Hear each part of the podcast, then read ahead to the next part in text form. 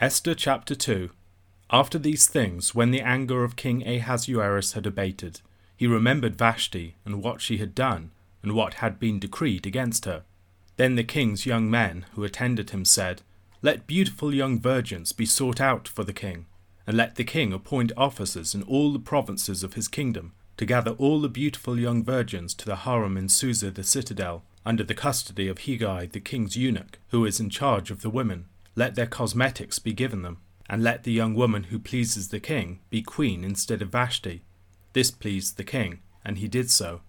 Now there was a Jew in Susa the citadel, whose name was Mordecai, the son of Jair, son of Shimei, son of Kish, a Benjaminite, who had been carried away from Jerusalem among the captives carried away with Jeconiah, king of Judah, whom Nebuchadnezzar, king of Babylon, had carried away. He was bringing up Hadassah, that is Esther, the daughter of his uncle, for she had neither father nor mother. The young woman had a beautiful figure and was lovely to look at, and when her father and her mother died, Mordecai took her as his own daughter. So when the king's order and his edict were proclaimed, and when many young women were gathered in Susa the citadel, in custody of Hegai, Esther also was taken into the king's palace, and put in custody of Hegai, who had charge of the women. And the young woman pleased him, and won his favour, and he quickly provided her with her cosmetics and her portion of food, and with seven chosen young women from the king's palace, and advanced her and her young women to the best place in the harem. Esther had not made known her people or kindred, for Mordecai had commanded her not to make it known. And every day Mordecai walked in front of the court of the harem to learn how Esther was and what was happening to her. Now, when the turn came for each young woman to go in to King Ahasuerus after being twelve months under the regulations for the women, since this was the regular period of their beautifying, six months with oil of myrrh, and six months with spices and ointments for women. When the young woman went into the king in this way, she was given whatever she desired to take with her from the harem to the king's palace. In the evening she would go in, and in the morning she would return to the second harem in custody of Shaashgaz, the king's eunuch, who was in charge of the concubines. She would not go in to the king again, unless the king delighted in her, and she was summoned by name. When the turn came for Esther, the daughter of Abihail, the uncle of Mordecai, who had taken her as his own daughter, to go in to the king, she asked for nothing except what Hegai, the king's eunuch, who had charge of the women, advised. Now Esther was winning favour in the eyes of all who saw her. And when Esther was taken to King Ahasuerus into his royal palace in the tenth month, which is the month of Tebeth in the seventh year of his reign, the king loved Esther more than all the women, and she won grace and favour in his sight more than all the virgins, so that he set the royal crown on her head and made her queen instead of Vashti. Then the king gave a great feast for all his officials and servants. It was Esther's feast. He also granted a remission of taxes to the provinces, and gave gifts with royal generosity. Now, when the virgins were gathered together the second time, Mordecai was sitting at the king's gate. Esther had not made known her kindred or her people, as Mordecai had commanded her, for Esther obeyed Mordecai just as when she was brought up by him. In those days, as Mordecai was sitting at the king's gate, Bigthan and Teresh, two of the king's eunuchs, who guarded the threshold, became angry and sought to lay hands on King Ahasuerus. And this came to the knowledge of Mordecai, and he told it to Queen Esther, and Esther told the king in the name of Mordecai. When the affair was investigated and found to be so, the men were both hanged on the gallows, and it was recorded in the book of the Chronicles in the presence of the king. In Esther chapter 2, after the removal of Queen Vashti in chapter 1, we are finally introduced to the main characters of the book, Esther and Mordecai. The events of chapter 2 likely open two or three years after the events of chapter 1. Vashti, who was demoted from her queenly status in chapter 1, now needs to be replaced, and King Ahasuerus seems to be prepared to look for her replacement in a rather unorthodox way. It is the king's young male attendants who first give him the suggestion. They propose a kingdom wide beauty contest to select the new queen. Perhaps this proposal has the added advantage for King Ahasuerus of putting the powerful families in Persia in their place of discouraging his new queen from getting ideas above her station, as Vashti had done, and also of presenting the queen as a woman of the people. The beautiful Vashti had failed to stand as a symbol of his power and might and glory in the previous chapter, Perhaps now Ahasuerus hopes that a woman chosen from the commoners would be able to do the job instead. Suitable candidates were to be chosen for their beauty, youth, and virginity, while the text does not belabor the fact the selection of the replacement for Vashti also seems to have involved an evening of sexual relations with the king. The purpose of all of this was probably not merely the king's immediate sexual pleasure. The women in question were not sexually experienced. However, it would be a symbol of his dominance that he would be the one to deflower the most beautiful women of the land. Ahasuerus' seeming sense of entitlement to the bodies of his subjects would not have been considered completely out of the ordinary for a Persian king. Persian kings were known for taking large numbers of young men and making them eunuchs, or women and making them concubines. We should also consider that in a society of arranged marriages, the prospect of one's daughter entering the royal harem, and perhaps even marrying the great king Ahasuerus himself and becoming his queen, would likely have been regarded very positively by many. The typical woman being brought to Ahasuerus was likely not brought to him by force. The text does not airbrush the character of Ahasuerus. We see enough to know that he was not a particularly righteous man, but on the other hand, it does not present him as a real monster. He is a Persian king of his time, with all that goes with that, much of it bad, but not egregiously so. In verse 5, we are introduced to one of the main characters of the book, Indeed, David Daube has made the provocative suggestion that Mordecai has a reasonable claim to be the main character of the book rather than Esther. He is the first to be introduced, and it is with Mordecai that the book also ends. He is introduced to us as a Jew, one of the Judahite exiles, but his name, which is similar to other names recorded from the period, is one that probably has a pagan origin, perhaps derived from the god Marduk. Elements of his genealogy are filled out for us, He's the son of Jair, son of Shimei, son of Kish, a Benjaminite. Those names evoke a history that is important background for this book. Shimei was the name of a man in 2 Samuel who was of the household of Saul, and Kish was Saul's father, and the tribe of Benjamin was the tribe of Saul, the first king of Israel. Verse 6 raises some difficult chronological questions. The most natural reading of the text is that Mordecai himself was carried away from Jerusalem with the captives with Jeconiah. Jeconiah being another version of the name Jehoiachin. If Mordecai was brought away with the captives, he would be at least 80 at this point, and that is if we're presuming a very early dating of the book. It may start to stretch credulity that he would have a cousin at least 60 years his junior. Recognizing this, some have argued that the person who was carried away into captivity was not Mordecai but was rather Kish. This may not be the most likely reading of the text in the abstract, but it is a possible one and may be contextually determined. The fact that either Mordecai or his ancestor had been carried away with Jehoiachin in 597 BC suggests that the family was of noble stock. Commoners were not taken away until about 10 years later. Mordecai is bringing up his first cousin Esther. Esther has two names, Hadassah, meaning myrtle, or Esther, which might come from the Babylonian goddess Ishtar, or might relate to the word for star. Jewish commentators have also seen hints in the way that her name in Hebrew could be understood as let me hide. The story of Esther is in many ways a story about hiding, a story about Esther's hidden identity and of God's hidden presence and activity in the book. Historically, a number of Jewish commentators have also seen here a possibility that Mordecai is married to Esther, or perhaps that he has adopted her with the intention of marrying her when she comes of full age. Such readings are speculative but they have likely drawn some of their strength from the parallels between Esther and the character of Sarah, whom Abraham instructs to hide her identity when she is taken by pagan kings on account of her beauty.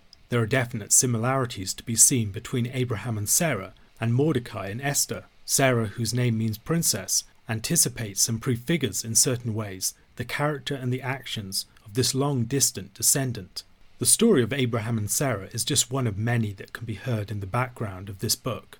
We don't hear Esther's name Hadassah again in this book, but as in the case of Daniel and his three friends, the fact that we know that she has another Hebrew name alerts us to her twofold identity and her need to navigate between two worlds. Hidden behind the Persian queen is the daughter of Sarah, Hadassah.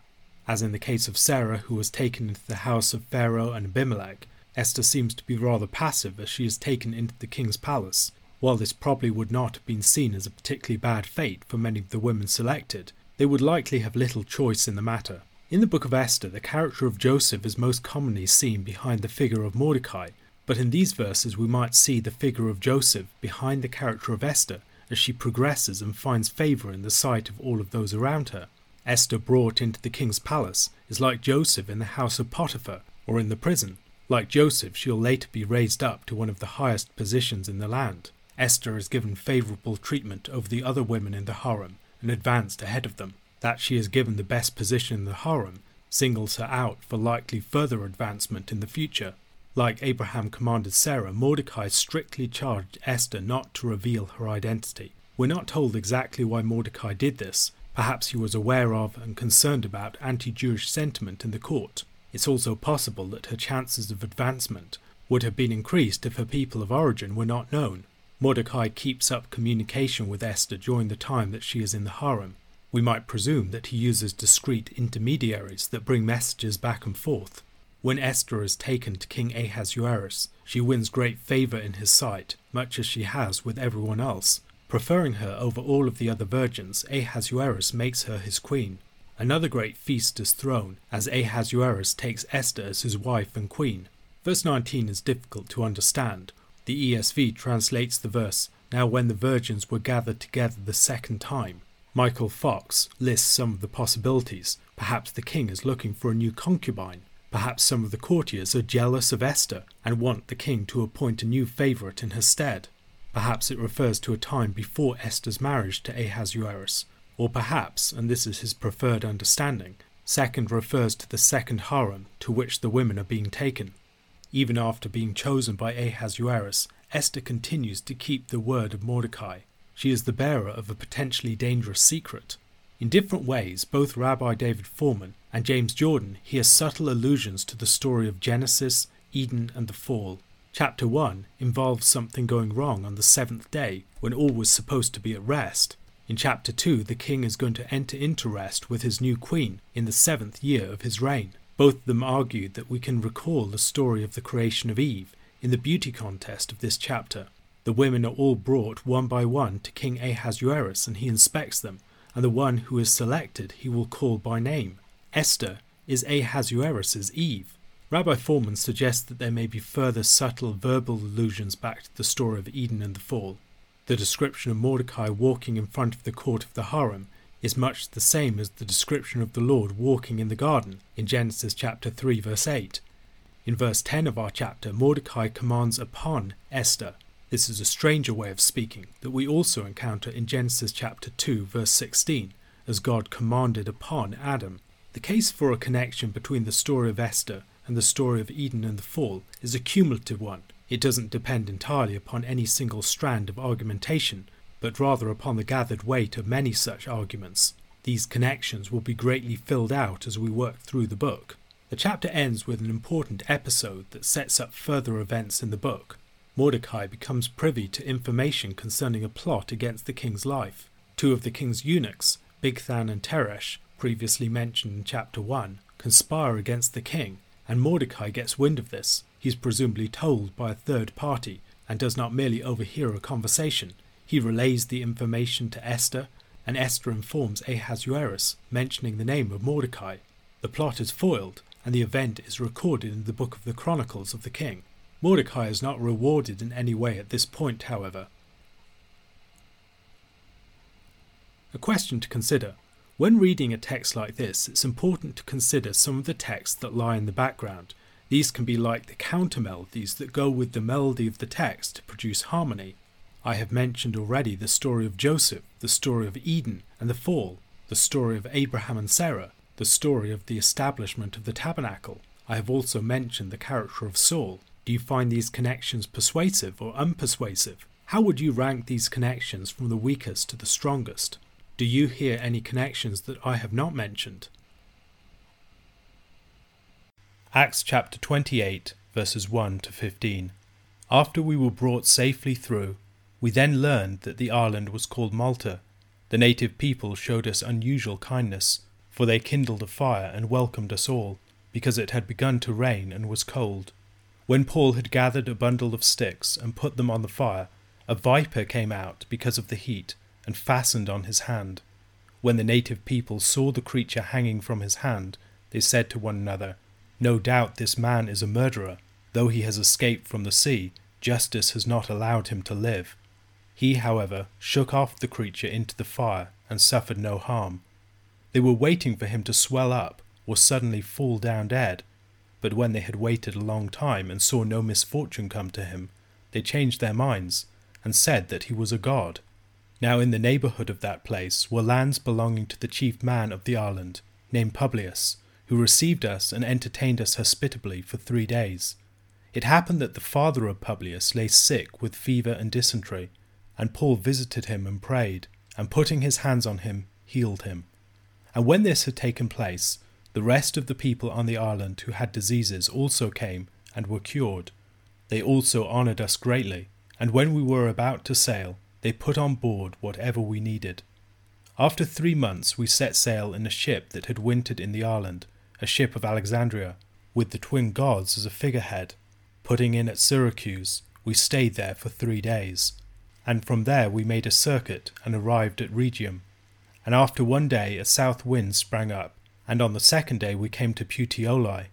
There we found brothers, and were invited to stay with them for seven days, and so we came to Rome. And the brothers there, when they heard about us, came as far as the Forum of Appius and three taverns to meet us. On seeing them, Paul thanked God and took courage. In Acts chapter 28, we are in the finishing strait of the book. Paul and his companions have been shipwrecked, and after spending some time upon the island of Malta, they finally complete their journey to Rome. Through miraculous divine protection, Paul and all of the 276 persons aboard the shipwrecked vessel made their way safely to land. The soldiers had planned to kill all of the prisoners, but the centurion prevented them from doing so. Having been driven by the wind for 14 days without sight of sun or stars, they didn't have a clear idea of where they were. When they arrived, they discovered that they have landed on Malta. There are competing claims about the identity of the island, arising in part from a narrower construal of the Sea of Adria, mentioned in chapter 27, verse 27. Some have seen it as a more limited region of the modern Adriatic Sea, between Italy and the Balkans, the island of Mljet off the Croatian coast near Dubrovnik is suggested as a possible alternative to Malta. However, this identification is unpersuasive and rejected by most scholars. When we consider the direction of the wind that drove them away from Crete, their concerns about the sands of the Syrtis, and the fact that the ship that they later board goes via Syracuse, which a vessel of Mljet would not have done, Malta is by far the more likely location. Several commentators note that the name of Malta means refuge, although Luke does not seem to make anything of the etymology here. Malta is a smaller island than Crete or Cyprus. It's about 95 square miles or 250 square kilometres. It's 27 kilometres or 17 miles long and 14.5 kilometres or 9 miles wide. It's about 93 kilometres or 58 miles south of the island of Sicily in the middle of the Mediterranean the local people are here described as barbarians in verse 2, neither Greek nor Latin speakers, and likely without the Greco Roman culture associated with those languages. They would probably chiefly have been people of Phoenician origin, speaking Punic, although there would be Greek and Latin speakers around, such as Publius. The distinction between Greeks and barbarians is one that Paul himself employs in Romans chapter 1 verse 14, it need not be taken in a derogatory sense, as it principally refers to the linguistic differences. Luke presents the Maltese natives very positively. He praises their hospitality, which would have been most important for survivors of a shipwreck, who would have been greatly at risk if they had been among inhospitable peoples. The survivors are presumably soaked through from the swim, so the natives kindle a fire, Possibly several fires were made for various groups of the shipwrecked persons, but Paul here might refer to a fire made for his own group of survivors. Paul gathered wood with the others, but a viper came out and bit him on the hand. Having been tempest tossed and shipwrecked, many pagans might have speculated that the gods were against Paul. The goddess Justice, a daughter of Zeus, clearly had fated Paul to destruction for some wickedness and wasn't going to allow him to escape. However, Paul shook off the viper and neither suffered immediate harm nor swelled up and fell down dead afterwards. Some have raised questions about the plausibility of this account, as there are no poisonous snakes on Malta today. Indeed, this is one of the considerations some advance in favour of a different island being in view. As the reasons for identifying the island as Malta are strong on other grounds, it seems reasonable to suppose that the locals are Maltese. They seem to expect that Paul would be injured by the snake, which would be surprising if no poisonous snakes were to be found on the island. It is quite possible that there were once poisonous snakes there, but that they went extinct or were destroyed by humans, as they have done in other places. The story of the viper might remind the hearer of statements of Christ in the Gospels, speaking of his followers' power over serpents as symbolic of their power over the evil one, the great serpent of old. Luke chapter 10 verse 19 Behold, I have given you authority to tread on serpents and scorpions, and over all the power of the enemy, and nothing shall hurt you. The longer ending of Mark's Gospel also has a teaching of Christ on the subject. Mark chapter 16 verses 17 to 18. And these signs will accompany those who believe. In my name they will cast out demons, they will speak in new tongues, they will pick up serpents with their hands, and if they drink any deadly poison, it will not hurt them. They will lay their hands on the sick, and they will recover. Given Exodus themes in the preceding chapter, we might also think of some connection with the character of Moses, who also shows power over serpents as the messenger of the Lord and as a sign of his authority. He turns his staff into a serpent and then picks it up as a rod again. Paul seemingly picks up a serpent as if it were a stick for the fire, but is unharmed. In Numbers chapter 21, verses 4 to 9, the Israelites are judged for their grumbling by fiery serpents, but Moses sets up the brazen serpent to which they can look and be healed. The response of the natives is to regard Paul as a god, much as the pagans in Lystra had done in Acts chapter 14. In that city, there was a sudden shift of the people's attitude to Paul, from regarding him and Barnabas as gods to regarding them as people to be put to death. Here the movement goes in the opposite direction, but it illustrates the same level of superstition among the pagans. Publius is the chief man of the island, presumably a procurator and a Roman citizen. The fact that his father is present on the island suggests, as Craig Keener notes, that Publius was from the island Publius receives them in his house for three days, presumably not all of the survivors of the shipwreck, but the people of higher status. While they probably don't have much, if any, money to pay for lodgings after the shipwreck, the centurion and the soldiers would probably have been able to secure some lodgings by virtue of their military status. This is also an example of fellowship between Jews and Gentiles. Publius's father was suffering from fever and dysentery. Depending on its kind, a fever could last for an extremely long time for months or even a few years. Darrell Bock is one of several commentators who mentions a microbe found in goat's milk in Malta that could be the cause of such fevers. However, Keener cautions against taking this identification as certain, given the fact that there were many other potential causes of such fevers, and there was also the additional symptom of dysentery. It is likely that the events of the voyage and Paul's vision and prophecy came up during their conversations with Publius, for Paul visited Publius's father, prayed for him, and put his hands on him, so that he was healed. After this remarkable healing of a man with a serious medical condition, many people from around the island came to Paul and his companions and were also healed. Another thing that we see here is Paul's common dealings with people of authority. We've seen this throughout the book of Acts. He deals with Sergius Paulus in chapter 13. He has friends among the Asiarchs in Ephesus. He speaks to the Sanhedrin, to Agrippa, Festus, and Felix and now also to Publius. The gospel is addressed to all people, but it is also for people as groups, and so it addresses their leaders in a special way, the ones who represent them. It calls for them to repent, not just individuals as detached persons. The people of Malta send them on their way with everything that they need, considering the huge quantity of possessions that they had presumably lost in the shipwreck. This was an immense blessing. Finally, after wintering in Malta, they take another Alexandrian ship heading up the western coast of Italy. The ship has the twin gods, the Dioscuri, Castor and Pollux as its figurehead, for which the ship would likely have been named. The twin gods, of course, are Gemini in the zodiac. They were patrons of navigators and were also regarded as the punishers of perjurers and the guardians of truth, so the fact that they are figureheads on Paul's ship might be apt. While I see no clear evidence that there is something more going on here, it is curious to see a number of signs of the zodiac randomly appearing throughout Luke's narrative, in his Gospel, and now in the book of Acts. The Virgin, two fish, a man carrying a water pitcher, and now the twins. Several scholars have speculated also upon a zodiacal ordering of the nations in Acts chapter 2.